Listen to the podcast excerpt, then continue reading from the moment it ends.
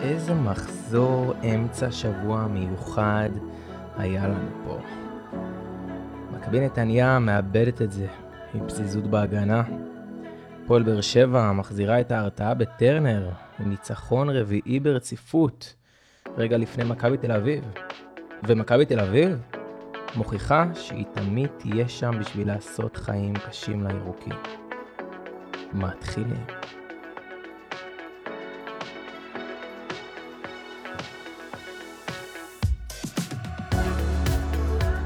ברוכים הבאים לפרק מספר שתים עשרה של סלטו-טו. יצא לי כזה מנוע כזה שכבר תעלו חשום של זה. יפה אחי. אלן, מה שלומך אחי? הכובע טעים? הכובע טעים? הכובע של המונולוג דיכאון שנסעת בשבוע שעבר בפרק שעבר, ועכשיו אתה קצת נוגס בו, אוכל אותו, הנה שוב חמש נקודות. אמרתי אתמול לחברו את באר שבע, חיפה באה אליכם לטרנר ולא ניצחתם אותה השנה. אם תנצחו שם, יש שתים עשרה בקופה והיא רק ביתרון שתיים, וואלה, הכל פתוח. נגד מי תמעד עוד? אשדוד, אולי אשדוד. מה, היא לא יכולה ללמוד מול אשדוד? מה, היא לא יכולה להפסיד משחק נקודתי לנתניה? מה, כשמכבי תל אביב תבוא אחרי זה לסמי, היא לא יכולה לגנוב שם טקו? הכל יכול להיות. האליפות הזאת פתוחה עדיין, עד הסוף, בטח המאבק על אירופה.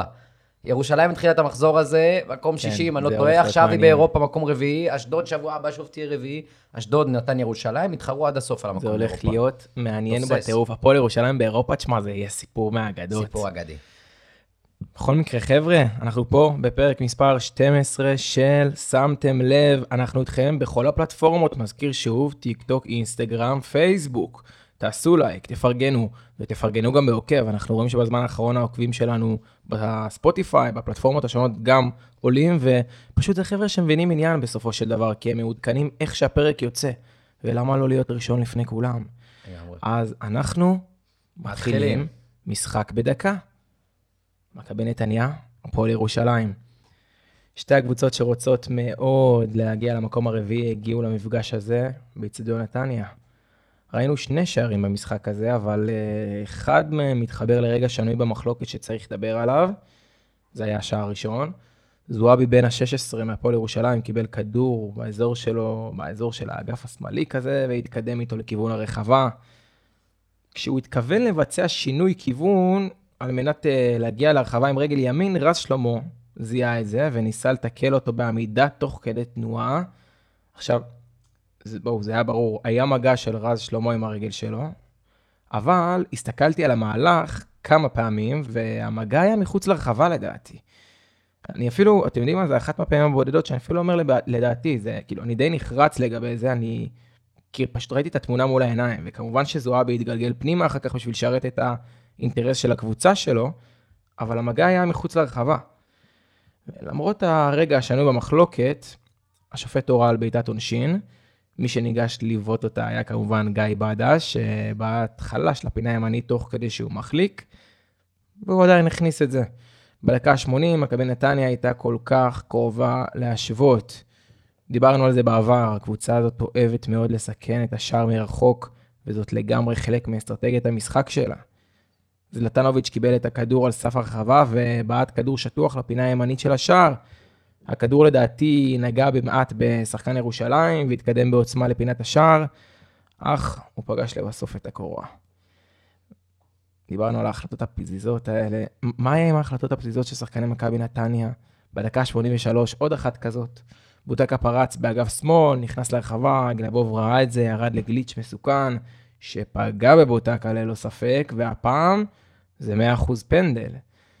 אותו בוטקה שהוכשל, ניגש לבוט את הפנדל, והכניס אותו בביתה לפינה השמאלית. איתמר ניצן, זינק בכלל הצד השני, לא היה לו צ'אנס. הוא לא היה באזור, לא. תשמע, קשה לנצח משחק ששני הבעלים שלך, כל אחד עושה טעות של פנדל. עכשיו, אני אגיד לך מה אני חושב, בשני המקרים, העבירה הייתה ממש אה, על קו הרחבה, ממש ככה על הסנטימטר, וברגע שזה על הקו, זה בפנים, כמו שאנחנו יודעים. ולכן אני מבין את ההחלטה של השופט בשני המקרים, והבלמים של מכבי נתניה באזורים האלה, כן, חצי מטר בחוץ, לא חצי מטר בחוץ, צריכים לדעת להיות זהירים, זה שתי טעויות חריפות, ועל אחת מהם נדבר גם בהמשך התוכנית. אז ככה, מבחינת הנתונים של המשחק, מכבי נתניה הגיעה לעשרה איומים, ארבעה מהם היו במסגרת, שישה של הפועל ירושלים, שלושה במסגרת, החזקת כדור נתניה כמובן שלטה בו ב-חמישים ותשעה אחוז מהזמן. נתונים בזכוכית, אז הפועל ירושלים בשעה טובה יוצאת מרצף של שלושה הפסדים רצופים ומנצחת. אבל מכבי נתניה מצידה שכחה לחלוטין מהרצף שהיה לה של חמישה עשר משחקים ללא הפסד, כי היא לא מנצחת כבר חמישה משחקים והפסידה ארבעה ברציפות.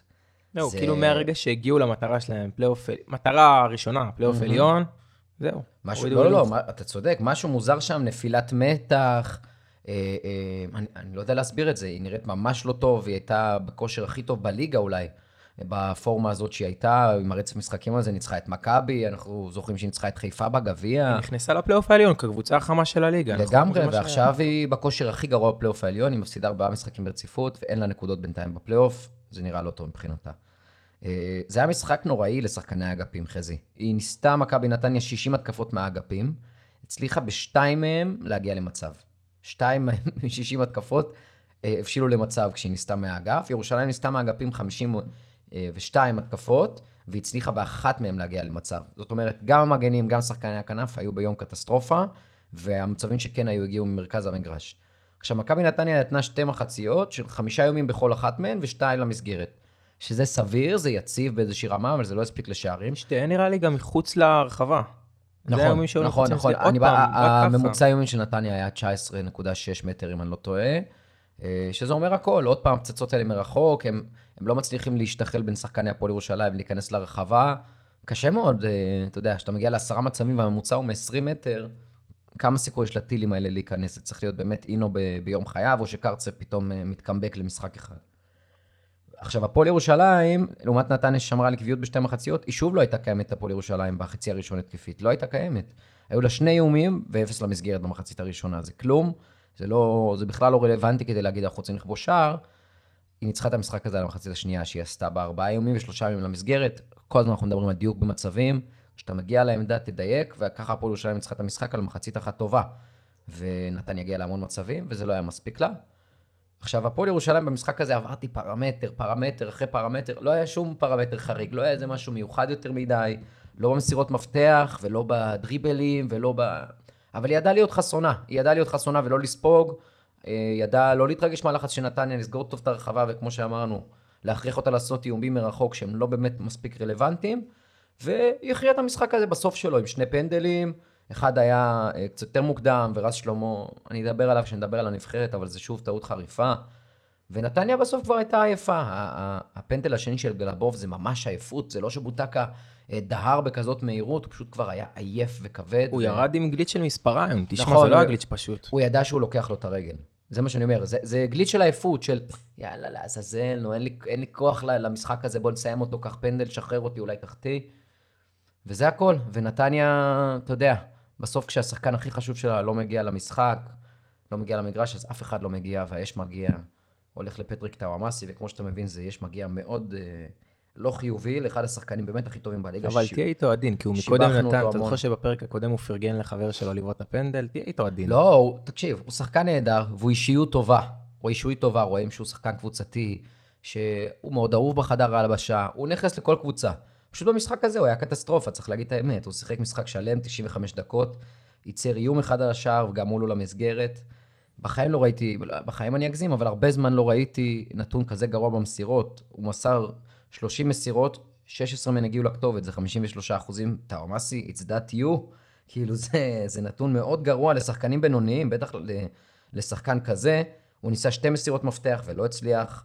במאבקים הוא ניצח קצת יותר מחצי, שמונה מחמישה עשר, חמישים ושלושה אחוזים. הוא ניסה שלושה כדורים והצליח אחד. הוא איבד שנים עשר כדורים, שזה הכי הרבה בקבוצה שלו, וחילץ רק כדור אחד. זה משחק גרוע מאוד לטאומאסי, הוא פשוט לא היה בדשא. לא, בפוקוס. כן, וכשהוא לא מגיע, אתה רואה, אתה רואה, לנתניה חסר את המנהיג הזה, קרצב היה עושה את זה כשהוא היה נמצא, וכשהוא לא נמצא, כמובן קרצב כבר הרבה זמן לא נמצא, ושטאומאסי לא מגיע, נתניה היא כזה עדר בלי רוי, עדיין תהיה קבוצה סבבה, היא תניע, היא תגיע למצבים שלה, אבל זה לא יהיה מספיק חוטי, זה לא יהיה מספיק מסוכן, והיא צריכה אותו, והוא לא הגיע הפעם. וטוב, אתה יודע, יכול להיות שהוא גם לא הגיע כבר לעונה הבאה, כי זה די מרגיש, לא יודע, לפחות לי, כאילו מתחיל להיות לו קצת ניצוי שם. כן, יכול להיות. יכול להיות, אבל בשביל לעזוב, הוא צריך הצעה טובה יותר, כי אתה יודע, רואים שאתה ממש לשחקן שאוהב כדורגל, שאוהב לשחק כדורגל, ולכן, אם לא תהיה לו הצעה יותר טובה, אני לא חושב שהוא ירד למטה או ילך לאיזה ליגה הזויה. טוב לו סך הכל בנתניה, אבל כן, נראה לי שהוא שואף גבוה יותר להתחרות על תארים. והצוות סקאוט של נתניה, לדעתי, מספיק סומך על עצמו בשביל להביא לו תחליף, אתה מבין? יכול להיות, יכול להיות, נכון. הם כבר עשו את זה בעבר, שחקנים לא רעים בכלל הלכו, שחקנים טובים אחרים כמו תאומה סיבה או במקומם. מצד שני גם ראינו שהם יכולים ליפול, אני מזכיר לך בתחילת העונה הם הביאו כמה זרים ממש לא מתאימים, ברקו והרטץ ורבים וטובים, אז הם כן רוצים לשמור על היעלום שלהם, אני מניח שיציעו לו אולי שדרוג בחוזה, אבל זה תלוי בו, זה תלוי בו כי הוא בגדול שחקן שגדול על נתניה. טוב, מכבי תל אביב, מכבי חיפה, אנחנו מתקדמים, הקבוצות עם היריבות הכי גדולה בפלי אוף בערך הגיעו למשחק בבלומפילד, שהוא מכשול רציני עבור מכבי חיפה. הירוקים מהקרמל לא מעדו עד כה בפלי אוף, והם ידעו בעצמם טוב טוב, שאם תהיה מעידה מתישהו, סביר להניח שזה יקרה מול מכבי תל אביב. בדקה עשרים וארבע ראינו מהלך נהדר של מכבי תל אביב, זלטנוביץ', זלטנוביץ' יצא לי, זה יובנוביץ', סליחה, שהיה בשליש המגרש של מכבי חיפה, מסר כדור בנגיעה לאירן זהבי שהצטרף להתקפה. אירן זהבי גם בנגיעה, זיהה שדור פרץ פנוי לגמרי אחרי מלכודת נבדל שנכשלה, משהו כזה שניסו לעשות שחקני חיפה, לא עבד, הוא התקרב עם הכדור בתור חרבה, ובעט הישר לקורה הימנית של השער, החמצה שהוא יזכור הרבה זמן, רבע שעה עוברת, ושוב, מהלך נהדר של מכבי תל אביב, ג'רלדש מחליף דאבל פאס עם דן ביטון, ששוב נראה נהדר דן ביטון שם, תוך כדי שהוא נכנס לרחבה, ג'רלדש, שהוא מוריד כזה כדור רוחב לזהבי, זה היה כזה מסירה די פשוטה, לא משהו יותר מדי מסובך, שזה מעלה תהיה אגב ונוגע למחקרה שהם שחקנים מכבי חיפה, כי זה עוד פעם זהבי, בכל מקרה זהבי בועט, נעצר אצל דוש כהן, יובנוביץ' היה שם בשביל לעצור את הריבאונד עם הברך שלו, להשתלט ככה בצורה מעניינת, ולבעוט תוך כדי חצי מספרת לחיבור. שער נהדר של מכבי תל אביב, והיה חשד שם לנבדל, אבל uh, בסוף uh, הכרישו, הכריעו שהרגש עסק uh, הייתה בעמדה האחורית יותר, משהו כזה, זה לא היה כזה uh, כאילו... אחרי שראו את הקווים וזה, זה נכון, בשנייה שזה אבי בועט בכדור, סק עדיין עמוק מדי במגרש, ומאפשר לזה יובנוביץ' להיות אונסייד, לא בנבדל. אונסייד. בדקה חמישים ושלוש, סבא, זה יהיה תנועת עומק של, עומק של דין דוד, ומסר לו, דין דוד דהר עם הכדור קדימה והכניס אותו בין הרגליים של דניאל פרץ, אבל אתה יודע, זה כמו סוס דוהר. יש לו קטע שהוא לפעמים לא מסתכל לצדדים. נכון. אז הוא לא קולט איפה יש מרקודת נבדל, איפה מישהו מנסה, אתה יודע, ככה לעבוד עליו, עבדו עליך דין, עוד פעם. כן, דין דוד קצת יודע על מה אתה מדבר. הוא יתנחם בזה שהוא ירד למקום השני העונה בליגה בנבדלים, הוא לא מקום ראשון. וואלה, מי ראשון? איתמר שפירא. איתמר שפירא. ארבעים. וואו. נבדלים. וואו, זה סי שאיתמר, זה סי שאיתמר ייקח איתו לארוחת החג, נראה לי. בדקה שבעים וארבע ראינו מהלך מלוכלך מאוד, לדעתי עם צד שרון שרי. השחקן נכנס לרחבה וזיהה ששחקן מכבי תל אביב נשכב על הרצפה במטרה לבצע גליץ'. שרי שלח את הרגל שלו לכיוון הרגל של השחקן שביצע את הגליץ', דרך עליה ונפל בשביל לסחוט פנדל. עכשיו, זה עבד לו, השופט שרק לפנדל, אבל עבר תיקן אותו. אני באופן אישי לא אהבתי לראות את מה שהוא עשה, כאילו גם לדרוך על שחקן וגם לנסות לסחוט פנדל. בכל מקרה, זה לא נגמר ב-אחת אפס, בדקה ה-שמונים ושש, סק, המלך של הקרמל, כבר זהו, בואו נכריז עליו. הוא בדרך כלל עוזר למכבי חיפה עם חילוצי כדור. הפעם הוא עזר לקבוצה שלו לחלץ טקו דרמטי עם שער. השחקן קיבל כדור בתוך הרחבה ובעט לפינה השמאלית תוך כדי חצי מספרת. ורסטיליות רצינית של השחקן הזה, תשמע. קודם כל נדבר על שרי, אל תסנע אותו כל כך, כי מי שהמציא את הדבר הזה נמצא עדיין אצלך בקבוצה. שכתר? שכתר היקר, מלך הסחיטות וההצגות. אבל תוך כדי דריכה, זה מה שעשה בשביל... לא, לא, אני אגיד לך מה, הוא לא באמת פצע, הסתכלתי על זה שוב ושוב. אני רק אוהב. הוא לא באמת פצע אותו, ממש דריכה מינורית, הוא ממש רק ניסה לייצר את המגע בשביל ליפול, לא חלילה לפגוע בגולסה, אני די משוכנע במה שאני אומר, ראיתי את זה כמה פעמים. וזה משהו שעדיין חלק מהכדורגל, הם לא נעשו, שחקנים עשו הצגות, נעשו לסחוט פנדלים, אבל אם יש משהו טוב בעבר שחייבים להחמיא וליהנות ממנו, זה שזה ימזער את הדבר הזה למינימום, כי אין טעם לשחקנים לעשות הצגות, תתפסו אתכם, אולי אפילו תקבלו צהוב. ולכן הדברים האלה ילכו ויעלמו יותר ויותר, וכבר רואים את זה פחות. שחקנים לא עושים הצגות, כי הם יודעים שרואים הכל. אגב, היה שם עוד מהלך כזה של ניסיון סחיטה, שהוא בעט פשוט ליד של שחקן מכבי תל אביב. זה היה מצחיק, כן, שיצא לי בעט לקורה. אבל תבין, אני שואל את עצמי, מה קורה פה? זה לא שרון שרי שאני מכיר לפחות. מה שקורה בשני המשחקים האחרונים, גם כולל מה שקרה עם מיגל ויתור, אבל זה אני אגיע לזה אחר כך. ככה טיזר למה תפס אותי. לא יודע, זה לא, זה לא ההתנהגות האופיינית שלו. כן, שמה, בסוף מתמודדים על אליפות, ובמלחמה כל האמצעים כשרים. באמת אני אומר, אז יכול להיות שזה לא שרי, הווירטואוז, הספורטאי, על שאנחנו מכירים, זה קצת מנחים, כאילו קצת מסריחים כאלה, קצת נחסים כאלה, אבל זה חלק מהכדורגל, לפעמים צריכים להיות רע במובן הטוב של המילה, וזה שחיפה הוציאה טקו ושרי עזר לה, תאמין לי שזה מה שמעניין אותו, לא שום דבר אחר. אז מבחינת הסטטיסטיקה שלנו, מאוד מאוד דומה, אני תכף אגע ב, ב, בשאר הדברים, אני אדבר לך על החזקת הכדור, שמכבי חיפה שלטה קצת יותר עם חמישים וארבעה אחוזים. אז הנתון שלנו בזכוכית, היה כתוב על המשחק הזה, אחת אחת בכל פרמטר אפשרי חזי. שתי הקבוצות הגיעו ל-אחד עשר איומים במשחק, חמישה למסגרת של תל אביב, ארבעה של חיפה. ה-אקס ג'י של שתיהן עמד בדיוק על אחת נקודה שבע שתיים, בדיוק שתיהן על, על הנקודה העשרונית. מדהים. עכשיו, גם המחציות היו מחציות מראה לחלוטין. מכבי תל אביב הגיעה לשבעה איומים לשער ושלושה למסגרת במחצית הראשונה, זה בדיוק הנתון שחיפה רשמה במחצית השנייה. במחצית השנייה רשמה מכבי תל אביב ארבעה איומים ושניים למסגרת. חיפה בראשונה רשמה גם כן ארבעה איומים ואחד למסגרת. כמעט אותו דבר, ממש זה. אז הטענה שקרנקה לא נכונה? מה הטענה שקרנקה? שתי תשעים דקות היינו טובים? שהוא אמר, בסוף המשחק אנחנו היינו עדיפים עליהם. הוכחנו שאנחנו יותר טובים, נכון? זה היה מאוד כזה... כן, הוא היה מאוד נחרץ, תכף אנחנו נפריח את הטענה הזאת עד הסוף, אבל זה לא שמכבי הייתה פחות טובה. במחצית הראשונה היא הייתה במחצית פנטסטית, דיברת על המצב שהגיע שם דור פרץ, זה התקפה של קבוצה אדירה, הם הגיעו למצבים מצוינים, קצת חוסר מזל, קצת חוסר דיוק. במחצית השנייה, כרגיל, החילופין של קרנקה החלישו, מכבי הלכה קצת אחורה, היא עדיין הגיעה למצבים של הארבעה, שניים למסגרת, אפשר לשים מזה גול, אבל זה מחצית שניכר שהיא פחות טובה מהראשונה, ואתה רואה גם כמה חיפה הייתה טובה יותר בשנייה, וזה רק מדגיש כמה מכבי הלכה אחורה, כי זה אומר שחיפה נכנסה למשחק, אם היא הייתה יותר טובה, זה אומר שמכבי הייתה פחות. עכשיו על החילופים.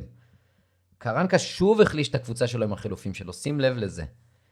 מאז שהגיע קרנקה, שזה כבר, אם אני לא טועה, עשרה משחקים, כולל גביעים, כולל זה, אף אחת מהן, אף אחת מהחילופים שלו, אף אחד מהם לא הוביל לשער, לכיבוש. הוא קיבל מהמחליפים שלו, כל החילופים שהוא עשה, בכל המשחקים שהוא נמצא בו, הוא קיבל רק שני בישולים מהספסל, בכל המסגרות, כולל גביע, כולל הכל. החילופים שקרנקה באופן קבוע, לא רק שהם לא מחזקים את הקבוצה שלו, הם אפילו מחלישים אותם. הוא פשוט החזיר את מכבי חיפה למשחק במחצית השנייה, מכבי חיפה ידעה שהיא עשתה מחצית קטסטרופלית, היא עשתה שינויים, הכניסה את חזיזה לחזק את התקפה, את דין דוד, וקרנקה מצידו, זהבי פצוע ומשאיר אותו למגרש, מוציא את יובנוביץ', וזה לא משחק לדור תורג'מן עם כל הכבוד, שחקן צעיר במשחק משמעותי. יכול להיות שזה מעלה תהיה בנוגע לעומק של מכבי תל אביב. אנחנו תופסים להם קבוצה עם עומק מטורף, וזה יכול להיות שזה לא המצב. אחי, מסכים איתך ב-מאה אחוז, ברור שיש להם חוסר עומק בסגל, אמרתי את זה, דור תורג'מן הצעיר והמוכשר, ויגיע אולי גם רחוק, אבל הוא לא יכול להיות המחליף לזהבי ויובנוביץ'. זה לא אותו לבל עדיין, הוא עדיין לא בשל הדבר הזה. אם אלון אלמוג היה שם, שהוא כבר רחק קצת ניסיון, והוא גם מבטיח, הייתי אומר שזה לא מספיק. אז דור תורג'מן, שזה פלוס מינוס עונת בוגרים ראשונה שלו, זה קיצוני. אז אני לא מבין את זה כל כך, אתה יודע, להוציא שחקנים כמו דור פרץ, שהיה נהדר, יובנוביץ' שיצא, דן ביטון שיצא, שהוא בפורמה הכי טובה עכשיו במכבי, זה לא מובן, קרנקה שוב החליש את הקבוצה שלו, ולסיכומו של עניין, הוא לא מקבל את האש מגיע, כי החלטתי לפרגן למכבי, אבל מכבי ניסתה מהאגף שלו, של דוד זאדה, עשרים ותשע התקפות, אף אחת מהן לא הביאה למצב. אני חושב שבעונה הבאה, דוד זאדה, שחקן שמכבי צריכה לשאול אם היא סומכת עליו, באגף שמאל, אם הוא מספיק טוב, לפחות ברמה התקפית, מגן במכבי תל אביב צריך גם לתרום ברמה התקפית. גם בהקשר של דוד זאדה צריך להגיד שהוא גם עובר משהו אישי. אנחנו לא נגיד כל כך על מה מדובר והכל, אבל כן יש משהו אישי שקורה שעובר עליו, אז יכול להיות שזה גם אחת מהסיבות. יכול להיות זה משפיע, אבל באמת מבחינה התקפית הוא לא כל כך תרם, הנתונים הגנתיים שלו היו בסדר, אבל הוא לא כל כך תרם, ומגן במכבי תל אביב חייב גם לתרום התקפית, ולכן יש מגיע שלי הולך לאנדרי ג'רלדש, שתשמע, בתחילת העונה כבר דיברו עליו במכבי שהוא לא נשאר, שאיביץ' לא רוצה אותו, שהוא לא סומך עליו, קנדילה היה משחק בתחילת העונה יותר, וממצב שאמרו שמעיפים אותו, הוא בנקר בהרכב, והוא שחקן מאוד מאוד משמעותי גם במשחק ההתקפה, שים לב לנתונים שלו במשחק האחרון. קודם כל מסירות, תשעים וארבעה אחוז, הוא מסר חמישים ושתיים מסירות, שזה מקום שני במכבי מבחינת הכמות, והוא הצליח ארבעים ותשע, הוא פספס שלוש מסירות כל המשחק. ג'רלדש ניסה שתי מסירות מפתח והצליח גם שתיים. אף שחקן על הדשא לא הצליח כל כך הרבה. וואו, אפילו דן ביטון. אפילו לא דן ביטון. המאבקים של ג'רלדש גם היו מצוינים, הוא לא נכנס להמון. אמרנו שהפועל ירושלים הכניסה אותו לשני מאבקים כל המשחק, אז מכבי חיפה הגדילה את זה בקצת, שמונה מאבקים כל המשחק, אבל הוא ניצח שבעה מתוכם. וואו. הוא היה מאוד מאוד מרוכז, מאוד מאוד יציב על הרגליים, הוא ניסה שלושה תיקולים והצליח שניים מתוכם, הוא איבד רק שלושה כדורים וחילץ שבעה. ג'רלדש תרם במשחק הזה בשני צידי המגרש, אנחנו זוכרים שהוא נתן את הכדור לגול, שזה אבי החמיץ ויובנוביץ' אה, כבש. תשמע, יש מגן למכבי בתל אביב, וביכולת הזאת אני נותן לו חוזה חדש, ולא מתלבט עוד פעם בקיץ, כן, לא, שחור לבן. אה, אבל זה חשוב בשביל ג'רלדש לשמור על היציבות הזאת, כי אנחנו יודעים משחקים העונה, שהוא גם לא תרם התקפית, וגם היה קצת חורים בהגנה. זה משחק טוב שלו, שהוא צריך ללמוד ממנו, לשבת על הקלטת, ללמוד מה היה טוב, ולשמר למשחקים הבאים, משחק ענק שלו. הוא גם מגיע למשחקים גדולים. נכון, אתה זוכר, נכון, הוא אוהב. נגד הפועל באר שבע, הוא עשה שם את השער. נכון. והקבוצה שער, שלו לא הייתה... שער ראשון בקריירה. כן, אתה או, מבין? כן. הקבוצה שלו, אתה יודע, היו לה, לדעתי, משחקים יותר טובים מהמשחק הזה, והוא היה שם בשביל להרים אותם. נכון. זו עוד אחת מהסיבות שיכולה אולי למצב אותו כשחקן שכן אפשר לסמוך עליו, כי מכבי תל אביב, כל משחק מבחינתה הוא... להיות הלך דול, אם היא לא מפסידה, היא לא, אם היא מפסידה, היא לא מכבי. לחלוטין, אז... לחלוטין. ואנחנו יודעים שקשה מאוד למצוא זרים בליגה שיצרו יציבות. מכבי תל אביב נהנית מג'רלדש, וכדאי לה לייצב את העמדה הזאת. אני לא רואה כרגע מישהו שיחליף אותו. עכשיו, מה קפצתי לראש? הוא... מה קפץ אותי? מה קפץ אותי? מה שקפץ אותי זה ההקפצה שדן ביטון, שהוא החזיר לו. כן. אתה קלט, היה שם דאבל פאס מקסים, מקסים. מקסים. עכשיו, זה הזוי, אבל באמת שדאבל פאס זה לא מהלך שהוא כל כך מובן מאליו בליגת העל. זה המהלך הכי פשוט על הנייר, נכון. כי מה הוא כולל? מסירה ותנועה, אבל ולך. לא עושים את זה. פה בשכונה, תן ולך. לא עושים את זה פה, תשמע, נגיד הפועל באר שבע, אני באמת אומר לך, שאולי ראיתי בכל המשחקים עד עכשיו, בעיניים שלי ראיתי שני דאבל פאסים, לפחות מהיציאה, ככה זה היה נראה. אחת הבעיות של הפועל באר שבע, זה שכשהיא מגיעה לשליש האחרון לאזור הרחבה, וזה ניכר מאוד מאוד במשחק קודם במכבי חיפה מאוד, אתה רואה את שפי דוהר בדקה, בדקה האחרונה, בארבעה על ארבעה זה היה משהו כזה, וחתו אלף אדרים ידיים, ושפי עובר לשמאל ובועט ליציאה. למה? כשאתם ליד הרחבה באר שבע הם קצת אנוכיים. הצירופים שם, הכימיה בהתקפה לא מספיק טובה, ולכן הרבה פעמים באר שבע מגיעה לאזור הזה, אבל מנסה מהלכים לבד, מנסה דברים קשים, כל אחד מנסה להציל את המולדת. צריך תאום. אתה רואה במכבי חיפה כמה תאום יש בין הקוסמים שלה, כמה צירופים. וגם במכבי תל אביב. נכון מאוד, וכשיש את הצירופים האלה ויש את התאום והכימיה וההבנה בין השחקנים, אז זה עובד. כשאתה מוסר בנגיעה, זה גם הרי על כימיה, והם עשו את זה לא מעט פעמים, זה אבי, יובנוביץ', כל אחד שם בנגיעה. ומסיים בנגיעה גם. זה מה שהופך את יובנוביץ' כל כך גדול. חלוץ שמסיים בנגיעה, זה חלוץ שיודע להתמקן טוב. כי כשהכדור מגיע, אתה לא צריך לסדר את הגוף, אתה בועט בנגיעה, כי סידרת אותו קודם מצוין. אז זה, זה אבי, אני אומר, יובנוביץ' הוא מלך המיקומים, ו- וכל משחק שעובר, אני מבין כמה הוא חלוץ גדול, וכמה מכבי זה עניין של זמן עד שהיא מוכרת אותו באקזיט. אבל הוא צריך להביא לאליפות לפני שהוא הולך, אולי בעונה הבאה. נכון. לדעתי יש משהו ש... רגע לפני שאנחנו עוברים להפועל באר שבע, נגד אשדוד, יש משהו שהוא מתחיל להיות מאוד אופייני עם דן ביטון, וזה קצת מזכיר לי את ליאור אליהו והזריקה שקראו לה גויאבה, אז אתה זוכר? לדן ביטון יש את הצ'יפ הזה שלו, שהוא מכניס, ואני לא מכיר שחקנים שעושים את זה כל כך הרבה פעמים במשחק, ועובד להם כל כך טוב בליגה שלנו, זה משהו שהוא מאוד מיוחד והוא מאפיין אותו, צריך למצוא לו איזה שם, אלא היית טוב בזה בפעמים שעברו. תחשוב, אל תזרוק בינתיים, כי, כי סתם יצא לך. פרק הבא, תגיע ממשהו, או סוף הפרק. יאללה. רק תהיה מרוכז לנו עד, עד סופו, אתה יודע. אין בעיה. פועל באר שבע, ממסמך אשדוד. הקבוצה החמה בליגת העל, ממסמך אשדוד. פגשה את ברדה וחניכיו, שבטח היו מתוסכלים אחרי המשחק האחרון בסמי עופר, שהשאיר אותם שוב עם המחמאות. בדקה השביעית ראינו את סגי וחזקל עושה תרגיל מתוחכם עם כדור החוץ. השחקן זיהה תנועה של דור מיכה לתוך הרחבה, מסר ודור מיכה סוג של הקפיץ מעל השוער, משהו כזה, ואז הכניס את זה. אבל השער נפסל בעקבות נגיעת יד של מיכה תוך כדי המהלך. ממשיכים הלאה. בדקה ארבעים ושלוש ראינו רגע שבטח הרתיח את רן בן שמעון, מצב נייח של הפועל באר שבע. שפי ניגש להרים את הכדור ומזהה שמיגל ויתור לגמרי לבד שם, ברחבה, תוך כדי שהוא עושה תנועת עומק.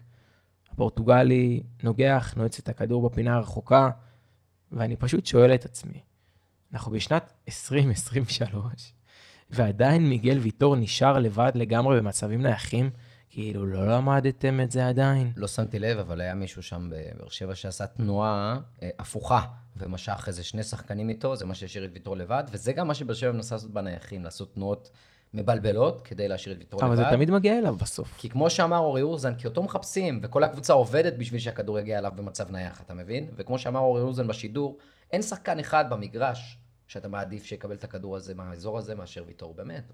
שם הוא כמו חלוץ, יש לו משחק ראש אדיר, הוא יודע לאן לנגוח. כאילו אם אנחנו בונים על גולים בנבחרת, זה אולי יגיע ממנו לפני שזה יגיע מהחלוצים. ויתור, בטח, בנייחים קודם כל ויתור. אני אומר לך, גם בנבחרת זה השחקן שצריכים לחפש בראש כל הזמן. בדקה ה-חמישים ושבע, כדור נוגע ביד של שחקן אשדוד ברחבה שלה. השופט נעזר בצד שופטי העבר ושורק לפנדל. אותו נוגש ליוות, מי אם לא, פטריק אלימאלה. השחקן גלגל את הכדור פנימה.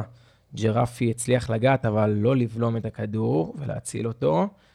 ובדקה ה-שבעים ושתיים ראינו מהלך של קאנן, שמסר בנגיעת צ'יפ כזאת שמאפיינת את דן ביטון, אבל הוא בא לו להעתיק, אז הוא עשה את זה גם. מוסר לשלב ארוש. שלב ארוש מכניס את זה לרשת ומספק תקווה מסוימת לחברים שלו, וזה לא נגמר.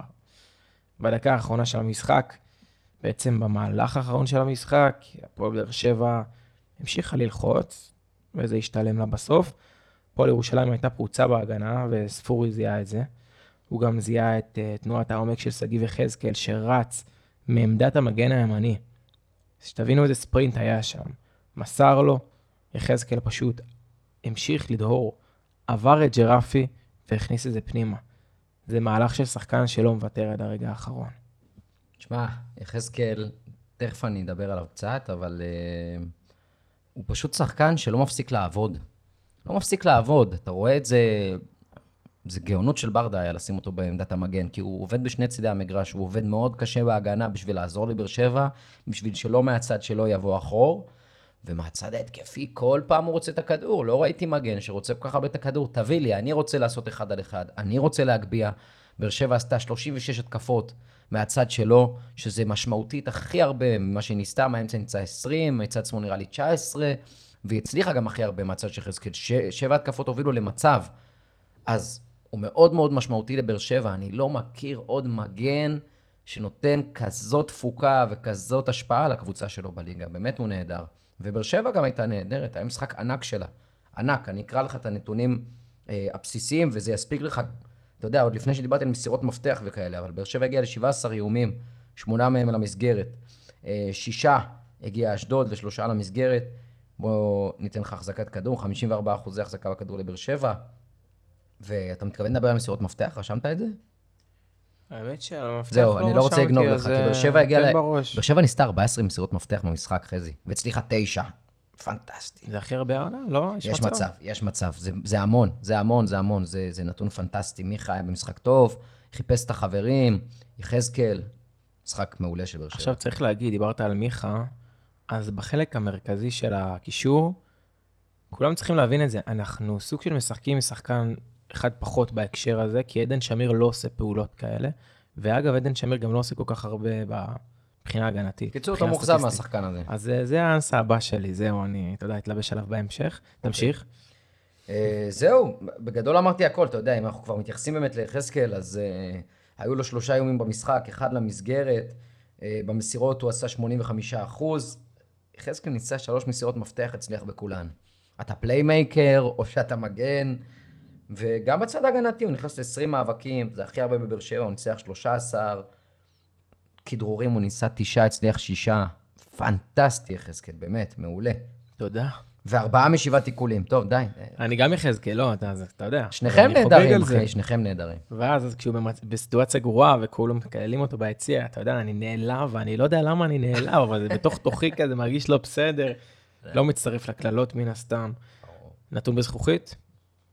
טוב, אז דובר לא מעט על זה שהפועל באר שבע פחות טובה בבית, וזה באמת נכון מבחינת צבירת נקודות, אבל מעניין לראות שהניצחונות הגדולים והבומבסטים שלה קרו דווקא בבית העונה.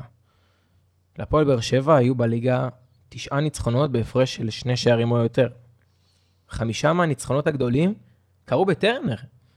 אתה זוכר? יש איזשהו דיבור סביב טרנר ו... אה? אני זוכר אחד מהם, אל תזכיר. זהו, לא, לא מדבר. אתה יודע שבהתחלה רשמתי על מי, ואז אמרתי, די, אלא נוכח. לא נזמין את הבן אדם לבית שלי ונשים לו משהו בקפה. זה כמו עם הקריסטל, עדיף לך לשתות קריסטל כבר מאשר מה שאני אגיד לך את זה. נכון. זה מעיד על כך שאגב, לי להעליב את קריסטל, אם אתם רוצים ספונסרים וזה, חבר'ה, אנחנו תמיד פה בשבילכם. אני כל ילדותי שתיתי קריסטל מנטה, אנחנו באמת בקטע טוב. טוב, זה מעיד על כך ש... זה מעיד על מה קורה לי, אתה מסביר הרבה. איך התפתחת, ההתפתחות שלך. זה באמת מה שאמרתי מקודם, החמישה ניצחונות הגדולים שקוראים דווקא בטרנר, זה בעצם מעיד על זה שטרנר הוא סיר לחץ, שכשהוא משתחרר, עשויים לקרות בו קסמים, זה פשוט צריך לקרות. ואתה יודע, זה לפעמים קורה בהתחלה, זה לפעמים קורה בסוף, זה נראה לי פעמיים, שלוש קרה בהתחלה, ואז ראינו איך זה נגמר. אז נדבר בהתחלה, כאילו מבחינת עשר דקות הראשונות של המשחק, זה פשוט צריך לקרות, אתה מבין? השאלה אם ברדה גם מבין את זה, ומכין את הקבוצה עוד, שלו למצב שהיא צריכה ללחוץ עד כדי כך ב-עשר עשרים דקות הראשונות, כמו שבחר, והתורה של בחר, אז כאילו... ככה זה צריך לראות כשקבוצה מארחת בבית, קבוצה גדולה, שהבית שלה מבצר, פותחים את המשחק כאילו באש ותמרות עשן, בטירוף, ברור לא בהפקרות, אבל בלחץ מאוד מאוד מסיבי, מאוד גדול. אני חושב שכל קבוצת אה, בית בליגה, בטח ובטח הגדולות שרוצות לשלוט ורוצות לקחת תארים, חייבת להרוג את המשחקים במחצית הראשונה. אתה מדבר על עשר עשרים דקות ראשונות, אני מסכים. אם אתה יורד ב-אפס אפס בבית במחצית הראשונה, אתה, אתה בבעיה, חביבי. אתה לא מספיק שולט, אתה לא מספיק חוטי, או שאתה לא מספיק יעיל ליד השאר. כשקבוצה בבית שלה, בטח קבוצה גדולה, יורדת ב-אפס אפס למחצית, הנורה האדומה חייבת להידלק, כי משחקים כאלה הורגים בבית, כי אחרת, אתה יודע, ככל שהזמן עובר, אתה יותר לחוץ, הלחץ של האוהדים, הקבוצה השנייה יותר ויותר מרגישה מסוגלות. וזה הכל, צריך להרוג, כמו מכבי תל אביב, ששמה אחת אפס מול הפועל ירושלים, אבל הלכה לישון.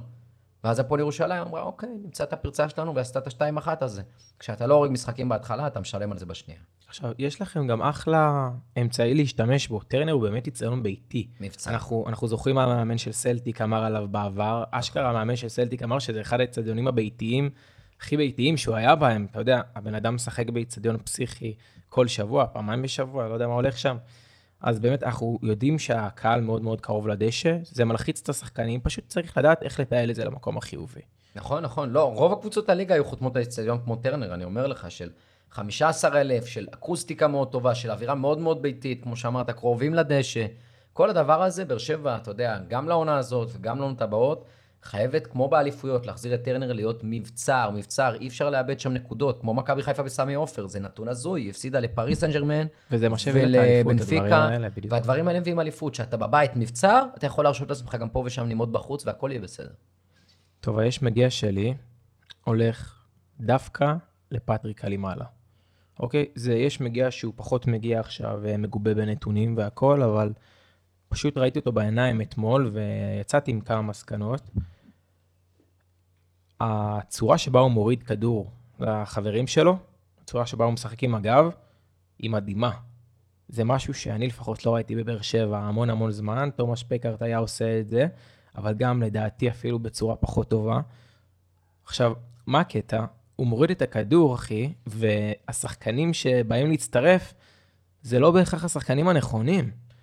אנחנו ראינו אותו עושה את זה עם דור מיכה לדוגמה, ואני לא יודע אם דור מיכה זה השחקן שצריך לקבל את הכדור ולרוץ לעומק, אתה יודע, למטרה של אחת על אחד מול השוער, זה לא, כנראה זה לא הצליח. זה פחות קרה עם שפי, וזה פחות קרה אה, עם פאון גם אחר כך, זה פחות קרה עם אנסה, mm-hmm. ואתה אומר לעצמך, יש לכם אחלה, אחלה הזדמנות פה, תנצלו את זה, השחקן הזה מבחינת פיזיות יודע לעשות את זה, תעשו את זה. עכשיו, גם, אתה יודע, יש פה גם עניין של חוסר כימיה, כי אם נגיד הסתכלת, היית מסתכל על הכדורי עומק, mm-hmm. אז גורדנה ניסה כמה פעמים לחפש אותו, זה לא עבד, ובכל פעם מחדש ראית אותו עושה ככה עם הידיים, מניף את הידיים לצדדים, ואומר לו, מה, וזה לא מה של מה עשית, זה מה של, מה, מה אתה רוצה? אני לא מכיר אותך עדיין. נכון, נכון, נכון. דיברנו על זה שבאר שבע כל כך רוצה חלוץ, והסיבה היא גם שכשיש לך חלוץ שהוא ה-go to guy שלך, אז אתה יודע איזה כדורים הוא צריך, וכנראה שכלימה עלה, לפחות כרגע, בכושר הנוכחי זה לא חלוץ לשטח, זה חלוץ לתת לגוף. זה חלוץ, לא, לתת לו כדור, שהוא יוריד אותו, ואז הוא נכנס לרחבה לקבל את הכדור. והוא מהיר, שתדע לך, זה לא שהוא לא מהיר. הוא מספיק מהיר לעשות את זה. נכון, הוא כנראה, כמו שאמרת, הכימיה, עוד לא מבין את השיטה הזאת, עוד כנראה פחות הרגיל לרוץ לעומק, כנראה הוא יותר רגיל להיות שחקן תשע, וזה נראה הרבה יותר טוב ממשחק למשחק. זאת אומרת, הוא הכי חלוץ שראיתי העונה בבאר שבע. הוא כן חלוד, אבל הוא יודע את הפעולות הנכונות, הוא צריך להשתפר במעורבות שלו במשחק. וגם בחלודה. ובמאבקים, בוא אני אקריא לך כמה נתונים שתבין כמה יש לו להשתפר במאבקים. אז היה לו אקס ג'י של אחת נקודה שלושים ושתיים, שזה יפה, ויש לו שער כמובן. הוא בעט חמישה יומים לעבר השער, שניים למסגרת, זה הכי הרבה בבאר שבע, שזה יפה מאוד. אבל מבחינת מעורבות במשחק, הוא מסר תשע מסירות כל המשחק, שמונה הגיעו לכתובת. וואו, זה אחד מהדברים שנראים כמו באגים. לגמרי, הוא שיחק שמונים וארבע דקות, זה נתון הזוי. עכשיו, מתוך שמונה המסירות האלה, אחת הייתה מסירת מפתח, שזה על הכיפאק, אבל הנה הנתון העצוב ביותר, קלימלה נכנס ל-שישה עשר מאבקים, הוא ניצח שניים. הוא ניצח שניים. זה נורא. זה נורא, והוא חלוץ. זה משהו שהוא יהיה חייב לשפר, בטח שהוא חלוץ חזק, שעל זה הוא משחק. אני באמת מאמין שזה עניין של חלודה, אתה יודע, הוא מקבל את הכדור, והוא כזה לא משתלט עליו טוב, הוא לא עושה את הסיבוב בצורה טובה. יש עוד מה לשפר שם, אבל הוא מאוד מאוד רוצה. ובאר שבע, אם היא תאמין בו ותשקיע בו, אני מאמין שלפחות לעונה הבאה, גם אם זה לא יהיה מספיק בשל העונה הזאת, אפשר לבנות אותו, לבנות אותו כחלוץ מוביל של באר שבע, כי יש שם פוטנציאל. וצריך להביא את השחקנים שהתאימו להיות לידו. לצידו, נכון מאוד. משהו תפס אותך? כן. אז ככה, לייבוביץ' ששפט, ששפט במשחק שלכם. לייבוביץ' שפט במשחק שלכם, והיה שער של דור מיכה, שנפסל. היה שם החזרה גרועה לשוער, ג'רפי ניסה להעיף, כזה פגע במיכה, ואז הכדור היה למיכה כפרי בשל על קו השער, והוא באת אותו פנימה. אבל אז ראו שכשג'רפי באת, מיכה עצר את הכדור הזה עם היד. עכשיו, מה שאני אהבתי, זה שלייבוביץ' בלי ללכת למסך, בלי לעמוד דקה ולשים את היד על האוזן, ולהסתכל לשמיים, ולסמן עם הידיים זוזו, אני מקשיב, כאילו שומע את המעפילים בספינה מגיעים. זה, הקשיב שנייה, מה, דבר, יש יד, זה מסך, סימן מסך, וסימן אין שער. בלי ללכת, בלי לדון שבע שעות, בלי כלום, נהדר. זה מה שאנחנו רוצים, מצוין, אנחנו לא רוצים להפוך לפוטבול, או לכדורסל, שכל שנייה, עצור, באו למסך, כמה שניות נשאר לשעון, שלוש נקודה שתיים או שלוש נקודה שלוש, רגע, הוא דרך על הבלטה הזאת, או על הבלטה הזאת, כדורגל, כדורגל. השאלה היא כזאת, אבל אם אתה עכשיו תפגוש שופט שמתנהג בכזאת נחרצות, והוא יטעה, ונגיד אפילו יטעה פעמיים במשחק, על החלטות שיכולות להיות דרמטיות, השאלה אם אנחנו יותר נכעס עליו, כי הוא היה כזה נחרץ, או שאני יותר רקימי. אני אגיד לך איך אני רואה את זה, ומה אני רוצה שיהיה. אני קודם כל רוצה כמה שפחות הפרעות למשחק. כדורגל, כל הרעיון שאנחנו רוצים שישטוף המשחק, שישטוף. כל הזמן גם החוקים הולכים לשחקן שהכניס את הצוות הרפואי, צריך לצאת החוצה, ו- ושופטים שעוצרים את השעונים כשיש פציעה, ופתאום תוספות זמן מפלצתיות כמו המונדיאל. עושים הכל כדי כמה שפחות, לשחק, כמה שיותר, סליחה, לשחק נטו. אז גם עבר צריך לעשות את זה למקסימום, ואיך הוא עושה את זה? החלטות שהן לא חד משמעית, אני מבין, תקראו לשופט, תתלבטו רגע. החלטות שאתה, אדון שופט המסך, בטוח, באחוז מאוד גבוה, אתה יודע, אז למה לקרוא לשופט? אתה גם שופט, שבוע הבא אתה תהיה על הדשא, לא? אתם כולכם מוסמכים לפי מה שאני יודע. אז אם ההחלטה היא די חד משמעית, קבל את ההחלטה. אם זה ממש ככה, סלע מחלוקת, שאתה אומר, בונה, זה חמישים חמישים, כל אחד רואה את זה אחרת, אין שום בעיה. אז לקרוא לו, אבל לצמצם את הפעמים שאתם קוראים לו, כשזה חד משמעי, אתם שופטים, ביטחון, נחרצות, להגיד לו באוזן, ידידי, לפסול את השער, הוא יסמן מסך ויגיד אין גול, בלי לבזבז לנו את הזמן על כל הדרמה הזאת. זה הכל. צריך להגיד גם סניר לוי מתנהג בכזאת נחרצות, אנחנו יודעים לראות את זה. כן, רואים שיש לו חינוך טוב מבית. הבן של מאיר לוי, למי שלא יודע, שופט הכדורגל האגדי. מה שתפס אותי זאת ההתנהגות של שרון שרי, שכבר דיברתי עליה קצת לפני כן. הבן אדם הזה מפתיע אותי. עד המחזור הקודם אני באמת תפסתי ממנו כאחד השחקנים היותר ג'נטלמנים שיש לנו בליגה, ואני פתאום מגלה צד שונה לחלוטין. קפה למיגל ויתור במשחק הקדום, במשחק הקודם, ניסיון לחפש פנדל, תוך כדי שאתה דורך לשחקן יריב, מהלך שלטעמי הוא אנטי כדורגל, וכמו שאמרת, איתי שכטר שנמצא בבאר שבע עושה את זה לא מעט, גם איתי שכטר, אני לא מבין למה יש איזושהי אה, אהדה להתנהגות כזאת, וזה סוג של משווק אותו בצורה טובה, נגיד בהקשר של שכטר, ואני, אתה יודע, על פי אנשים מסוימים, ואני לא מבין כל כך למה, בכל, בכל מקרה, בנוגע לשרי, הוא באמת אחד השחקנים היותר גבריים, לא יודע איך נקרא לזה בליגה, אתה גם זוכר את הסצנה שהייתה, מה זה היה בדרבי, או שזה היה נגד מכבי תל אביב, שהוא, שהוא תפס איזה שחקן צעיר ואמר לו איזשהו משהו באוזן, ודיברו על זה אחר כך שהוא... נכון, אני זוכר את זה. נכון, הייתה שם איזושהי סיטואציה שהחמיאו לו מאוד עליה ו... לא, הוא אישיות. כן, אני, אני לא החמאתי אז, כי לא הייתי מופתע. כי אמרתי, אוקיי, זה האופי שלו, זה שפו עליו, אבל זה הגיוני. עכשיו, זה קצת מפתיע אותי. הקפה שהייתה למיגל ויתור במשחק הקודם, היא הייתה באמת קפה, ואני יודע את זה רק בזכות דבר אחד. עשו הילוך חוזר, וראו נתזים של זהה, זזים מה, מהצוואר של ויתור, זה מעיד על עוצמה, חבר'ה. ו, ו, ומאיפה זה בא לך? מאיפה זה בא לך? בכללי, מכבי חיפה, דיברתי עם כמה אנשים, כמובן שיש לנו עדי מכבי חיפה שכנראה לא יגידו את זה, אבל הרבה אנשים מביאים ביקורת על, ה, על ההתנהגות של השחקנים שלה, דולב חזיזה, דברים שכבר דיברנו עליהם, שאגב, חזיזה ספג אתמול קללות מאוד קשות, אנחנו מגנים את זה בכל תוקף. נכון. אנחנו מגנים את זה, אבל אתה יודע, כששחקן מתנהג ככה, לצערי הרב, הוא מזמן לו גם דברים כאלה. ואתה רואה, אתה תופס את הפנים, ועושה דברים כאלה. כן. קצת חבל שזה בטעם כזה. תשמע, בסוף, כל הזמן מדברים על זה, שדיברנו על זה כהרבה משחקים, שאתה כן רוצה שחקנים רעים בקבוצה, ועם חוצפה חיובית, זה מושגים שאנחנו מכירים כדורגל, וארס במרכאות, שחקנים כאלה רעים, שלוקחים בכוח, שגם יודעים, תשמע, זה גם חלק מהכדורגל, לסחוט את העבירות, לסחוט את הצהובים, לסחוט את האדומים, כן. זה חייב להיות בגבול הטעם הטוב. אתה לא רוצה לראות דברים לא ספורטיביים, אתה לא רוצה לראות הצגות בכייניות לא מחוברות למציאות. כשזה גבולי ואתה רוצה לסחוט את הצהוב, אני אבין. כשלא נגעו בך ואתה מתפתל כאילו ירו בך, זה מגוחך. זה הראשונה, בעשר דקות הראשונות, בעשר דקות תתפוס את הפנים. בדיוק, וזה לא מוסיף לך. הדברים האלו לא מוסיפים לך. למשל, זהבי אתמול שעשה ככה עבירה חריפה, שבאמת בסוף בצורה חכמה הוא לא פגע בזהבי, כי הוא מקים נכון את הגוף ואת הרגל, אבל זהבי התפתל כדי לנסות לשחוט מזה אדום, ובסדר, יכולתי להבין את זה. אגב, עוד, עוד אה, ככה קצת אה, להוסיף כבוד לויתור, mm-hmm. אחרי הקפה הזאת, אתה לא ראית אותו מתפתל ולא ראית אותו כלום. כן, זו התנהגות כן. גברית מקסימלית כן, שמאפיינת הוא... את, ה... את הפריימר ליג, נכון, כי זה עשה... לא קורה בארץ. הוא עשה הצגה של שתי שניות, לא משהו כן, ארוך מדי. אה, בסוף, אני אגיד לך מה, אנחנו לא יודעים מה נאמר שם בין ויתור לשרי, אולי ויתור אמר לו מילים ככה לא נחמדות, לא מתאים לשרי, אני מסכים איתך, הוא שחקן בדרך כלל ספורטיבי, זה חלק מהכדורגל, תמיד יהיו שחקנים כאלה, אני חושב שהם בשביל עצמם, אתה יודע, מדברים על שחקן כמו חזיזה, למשל שהוא שחקן מוכשר, אני מבין את זה, את הרצון לסחוט את הצהובים, לעצבן את היריב, להתיש אותו, לתסכל אותו, שיהיה בגבול הטעם הטוב. אל תהיה שחקן שהופך שם נרדף להצגות ולזה, שכתר שהוא שחקן, אחד החלוצים הגדולים, באמת, בתולדות כל הליגה, הוא שחק בכל הליגה, היה משמעותי בכל הקבוצות, ועדיין איכשהו השם שהוא, אתה יודע, שהוא מסיים איתו את הקריירה תכף, זה זה, זה הצוללן, זה זה, חבל, זה מקלקל לכם את השם, תעשו את זה בגבול הטעם הטוב, את החוצפה החיובית, את הרוע, את הנכסיות הזאת במרכאות.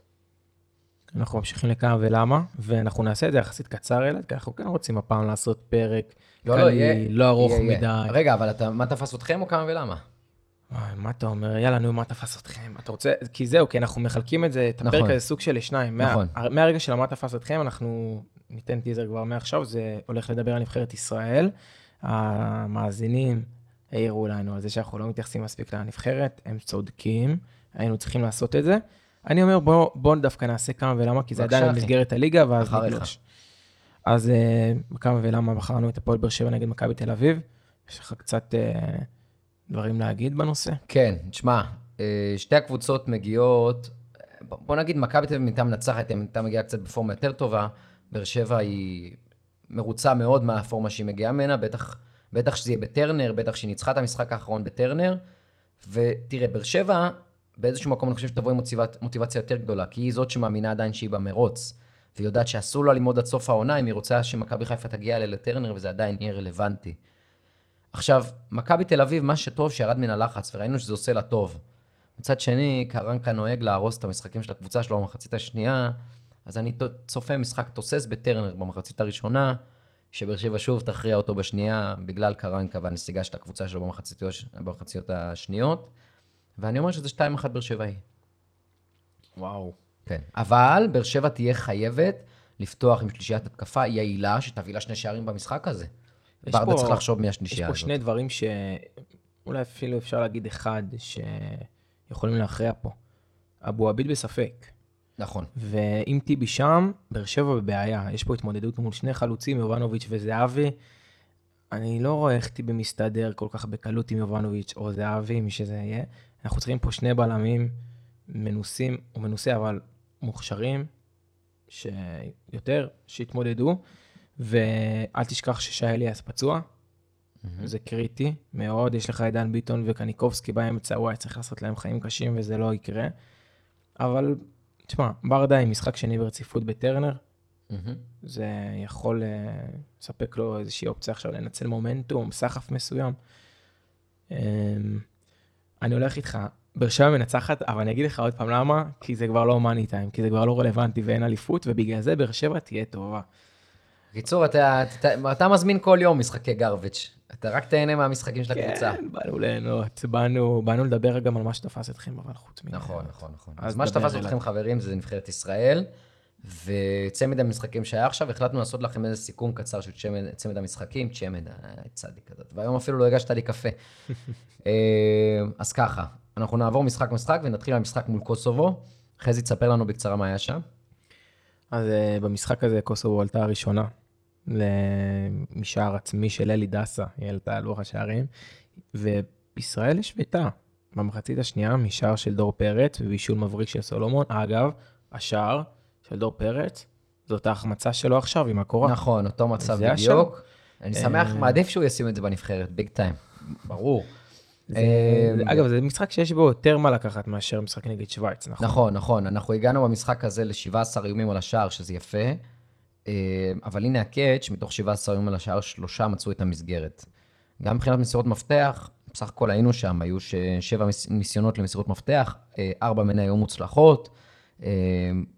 זאת אומרת, הנתונים במשחק הזה הם כן יותר מעודדים. מצד שני, זה נורא נורא בלט, תכף אני אתייחס לגול שחטפנו, אני עכשיו אדבר עלינו כקבוצה שרוצה לשים שערים, ומשחק ההתקפה, דיברנו על זה המון, אבל זה, זה, זה, זה רשמי, וזה בולט, וזה זועק לעין, אין לנו חלוצים.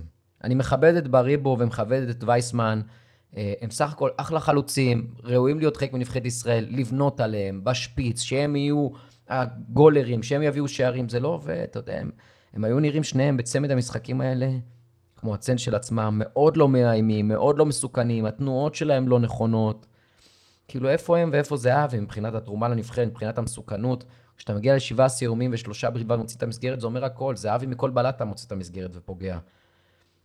די עם האגו הזה, זה, אתה יודע, אנחנו, אנחנו נצטער על זה מאוד מאוד מאוד, שאמרתי לך שארבעה שחקנים כל כך משמעותיים, כל אחד מסיבותיו, דבור, אצילי, סבא, זה אבי, לפחות שניים אפשר להחזיר. אבל יכול להיות שלא היינו מדברים ככה, אם הבאדה היה משחק בהרכב, הרי הוא יכול, הוא יכול להיות בצד. נכון, נכון, הבאדה היה צריך בכנף ימין, והיה חסר שם, והוא יתרום כשהוא יגיע, ועדיין, אתה בלי חלוץ, לא תעלה ליורו, לא תעלה, ושני החלוצים שיש כרגע בסגל צער לי, זה לא נראה שהם יכולים להוביל אותנו, אפילו לא מעט. סולומון, זה היה נראה סולומון ועוד עשרה, עוד, עוד כדור סולומון, ושוב ינסה, ושוב ינסה, ושוב ינסה, בסוף הוא הביא את הגול. אבל כמה אפשר לשים לבד על הכוכבצ'יק הזה? אבל עדיין, למרות שהוא הביא את הגול, זה עדיין היה משחק שהעיד על חוסר חדות. אפשר כן. להגיד אצל שחקנים וגם אצל, גם אצל סולומון שהיה יכול לכבוש, איזה פעמיים, לא? אצל סולומון העניין, היה לו החמצה הדיירה שם, אצל סולומון העניין עדיין, עדיין, שהמשקל, והוא, והוא סוחב את זה יפה, אבל עדיין לפעמים כבד לו. הוא, זה, זה כאילו הולך עם, ה, עם, ה, עם הפקל במסע, והוא הולך, והוא לא מתלונן, והוא נותן בראש וזה, אבל שמה, לפעמים כבד לו, לפעמים הוא היה רוצה שמישהו ככה ייתן כתף, ואין מי שייתן כתף. זה הכל עליו, בטח שהבאדה לא נמצא עדיין, גלוך עדיין לא מספיק בשל, למרות שהוא מספיק מוכשר, ובלי חלוץ אנחנו בצרות, צרות צרורות חזי, ואני אגע בקצרה בעניין הזה עם רז שלמה, אמרתי, זה בלם של טעות, כל משחק טעות של גול, הוא עשה את זה, גם במשחק מול קוסובו, איזה עיבוד מגוחך, רשלני, זה, זה עיבוד מזעזע, זה עיבוד מזעזע, זה עיבוד שלא מתאים לרמות האלה, ואני מצטער, הוא פשוט לא בשל ולא מתאים כרגע לנבחרת ישראל, אני אשמח לא לראות אותו בהרכב, אני מצטער אלון חזן, הוא אמר לך משחק, אני מאמין בו, אני בוטח בו, לא נהרוג אותו אחרי טעות אחת, זה טעות של בלם שלא מבין עדיין איפה הוא נמצא, אתה לא ביהודה א', זה לא מתאים. עכשיו רוצה לשמוע משהו מעניין? נו. אני חושב שחזן שכח שברר הוא חזר מפציעה, ואני חושב שחזן שכח שברר הוא יהודי, הוא משלנו. נכון. ברר הוא גם שאל את עצמו, ואת העיתונאי שדיבר איתו באחד מהרעיונות, למה לא מזמינים אותי? הוא יודע את התייה הזאת בעצמו. זה אומר שהוא רוצה לשחק בנבחרת, אז באמת דיברת על החלק ההגנתי, דווקא במשחק הזה ספציפית, אני חושב ש... השאר פחות צריך להטריד אותנו, כי בסוף הדבר יש פה חוסר מזל מטורף של אלידסה. כן, אבל זה נראה מאיבוד נוראי. נכון, אז העיבוד הזה צריך להטריד אותנו. השאר עצמי של אלידסה, אני לא מאשים אותו, הוא רץ בספרינט להגנה, פגע בו, קורה. אפילו העמידה ההגנתית בשער, מבחינת הפס רוחב שהגיע לשם, אני לא בטוח שזה היה מסתיים בדיוק ברגל. נכון, היא הייתה בסדר, היא הייתה בסדר. העיבוד הזה צריך להדאיג, זה עיבוד מגוחך, ורז שלמה, אם הוא רוצה להיות חלק מהנבחרת, חייב ללמוד להפסיק טעויות של גול כל משחק. בנבחרת זה לא מקובל עלינו, זה לא מכבי נתניה פה. עכשיו, חוץ מרז שלמה, יש עוד שחקן שאולי היה כדאי להחליף, חזיזה. אני מבין את הרצון לשחק איתו, בתור שחקן שיכול גם לתרום הגנתית, אבל חמודי קאנן, בפורמה שהוא נמצא, יכול לעשות יותר לדעתי. עכשיו, אני יודע שהוא לא היה וואו בהזדמנויות שנתנו לו, אבל אולי הוא צריך לפתוח בשביל לקבל יותר ביטחון, אתה מבין? הרי באשדוד יש לו את הביטחון עד הסוף, אנחנו רואים איך הוא פורח. לא יודע, לפחות כל עוד הבדה לא תופס שאתה משבצת, אז למה לא לתת לך מודי? אני איתך, ובכל זאת אנחנו מאחלים פה החלמה מהירה להבדה, כי הוא ממש חשוב, באמת שהוא חשוב. הוא וסולומון הפכו להיות הפקטור הכי גדול מהנבחרת הזאת. זה המשחק הבא. פספוס שלא ניצחנו את קוסובו, ואנחנו למשחק הבא, מול שוויץ, שהיה בחוץ בשוויץ. בוא, תספר לנו חזי מה היה שם. אז כמו שאמרנו לפני כן, זה באמת משחק שיותר קשה להתייחס אליו, בגלל שלא באמת היינו רלוונטים שם. שוויץ לא הפסידה בבית כל כך הרבה משחקים, והסיכוי שזה היה קורה דווקא נגדנו קלוש לחלוטין. שוויץ בכל מקרה כבשה שלושה שערים, זה היה בדקות שלושים ותשע, ארבעים ושבע ו-חמישים ושתיים. מה יש לך להגיד? כן, תשמע, מול שוויץ התבטלנו לחלוטין, היא נבחרת הרבה יותר טובה מאיתנו, תכף אני אגע קצת יותר לעומק, בואו נדבר שנייה על מבחינת מצבים, נבחרת ישראל הגיעה לארבעה יומים על השאר כל המשחק, אחד למסגרת זה אלוף, וחמש מסירות מפתח ניסינו במשחק, הצלחנו רק אחת, אתה יודע, כשאתה לא מנסה גם, אז אי אפשר לבוא ולהגיד דבר כזה או אחר כנגד, ולהגיד לא, לא היה חוסר מזל, היה זה, קבוצה טובה, לא ניסית. וזה הבעיה, אתה יודע, שנבחרת ישראל. היא באה למשחק מול שוויץ, והיא אומרת, בוא פארק דה בס ונצא למתפרצות, אבל אתם לא עושים טוב את המתפרצות. אז אולי נשחק יותר פתוח, אולי נשחק, אתה יודע, עם עוד שחקן בהתקפה שיכול לתרום. אתה רואה גם שסף השבירה של הנבחרת כל כך נמוך, השערים היו סביב הירידה למחצית, והעלייה מהמחצית. עשר דקות אחרי פתיחת המחצית השנייה, כבר הם שמו לנו עוד שתיים ברשת, וגם השער שהם כבשו הראשון היה ממש קרוב לירידה למחצית, וחבל שנבחרת ישראל לא, לא מנסה לשחק יותר פתוח, אני יודע שזה בחוץ, אני יודע שזו שוויץ יותר טובה, אבל היו הפתעות גדולות יותר, סקוטלנד שאנחנו תמיד אמרנו, נבחרת ברמתנו וכולי, הנה, עשרים ושמונה במרץ, זה לפני מה? שבוע? היא ניצחה שתיים אפס את ספרד. הכל פתוח, גיאורגיה ניצחה לא מזמן איזה משחק, אני חושב שגרמניה או נבחרת יותר גדולה ממנה, אני לא זוכר. כל הזמן יש הפתעות בכדורגל, זה כל הזמן קורה. נבחרות קטנטנות שפתאום מנצחות איזה גרמניה, איזה ספרד, איזה צרפת, איזה איטליה. איטליה לא עלתה אל היורו. מי, מי, מי הדיחה אותה? לדעתי, זה היה למונדיאל. זה היה צפון מקדוניה לדעתי. אתה מבין? למה? למה אנחנו מפחדים? למה אנחנו חוששים לשחק כדורגל, לצאת קדימה? איך לא פתחת עם גלוך במשחק הזה? בחיית חזן. מה, אנחנו רוצים לחנות את האוטובוס? יש לנו סיכוי? אין לנו כזאת הגנת ברזל. הם ימצאו בסוף את הפרצה והם מצאו אותה שלוש פעמים. לא, וגם אם אנחנו רוצים לחנות את האוטובוס, יש לנו את השחקנים בשביל לעשות את זה. הרי שכחת לזמן את אליאס, נכון חזן? נכון מאוד. הרי כאילו, בררו גם לא בתמונה, אז חבל. לא היו לנו מספיק גרזנים, ואין לנו הגנה מספיק חזקה כדי להכנות את האוטובוס מול קבוצה כל כך מוכשרת. מה שאתה כן יכול לעשות, זה לצאת לכבוש. ואני אגיד לך משהו, חזי, כל המשחקים הגדולים שנבחרת ישראל, הניצחונות הגדולים, היו כשהיא שיחקה ככה, שהיא אמרה, לא אכפת לנו לחטוף, אנחנו נכבוש יותר. אוסטריה, חמש שתיים ארבע שתיים, סליחה, חמש שתיים ארבע שתיים, סלובקיה, ניצחנו אותם, שלוש שתיים, שהיינו בפיגור שתיים אפס במחצית, שזהבי ודבור הולכו מכות. כל הניצחונות הגדולים של נבחרת ישראל, זה שהיא חטפה יפה יפה, אבל היא כבשה יותר, היא הלכה קדימה, היא לא פחדה, היא הייתה ללא פחד, ללא מורה, ככה משחקים, ככה משחקים, כי אנחנו נחטוף, אין לנו הגנה מספיק טובה, אבל יש לנו כלים לצאת קדימה, בוא נצא איתם, בוא נתקוף, ובעיקר גם בוא נזמן אותם. אני אומר לך, למשחקים הבאים, זה העבודה של חזן, דבור והצילי, יש שם עניינים קצת יותר גדולים מכדורגל, אני יכול איכשהו להבין, סבא וזהבי זה מגוחך. סבא, אנחנו עד עכשיו לא יודעים מה הסיבה שסבא לא שם. אגו, אגו, אגו, הכל אגו במדינה הזאת וגם בנבחרת כרגע, ויוסי בניון שאחד השחקנים הגדולים ביותר של ישראל לדורותיה, אם הנבחרת לא תעלה, יהיה לו קטם רציני, כי הוא, כי הוא, הוא והאגו שלו והחוקים והכללים שלו ולא יודע מה אחראים לזה ש... לא כל השחקנים הכי טובים בנבחרת ישראל. מה שכן, אבל בנוגע לשערים שקיבלנו, שני השערים הגיעו במשחק הזה מהצד של ליידנר ורז שלמה. החבר'ה האלה, אם הם הולכים להמשיך בהרכב, לא יודע מה חזן הולך לעשות בהמשך, אבל החבר'ה האלה צריכים לעבוד על הכימיה ביניהם. אני לא יודע אם הוא המשיך להיות הבלם של הנבחרת, אבל אנחנו לא יכולים להרשות לעצמנו להיות כאלה נרפים, למרות שזאת נבחרת כזאת חזקה. לא יודע, אולי צריך להצמיד לו שם, אולי ש...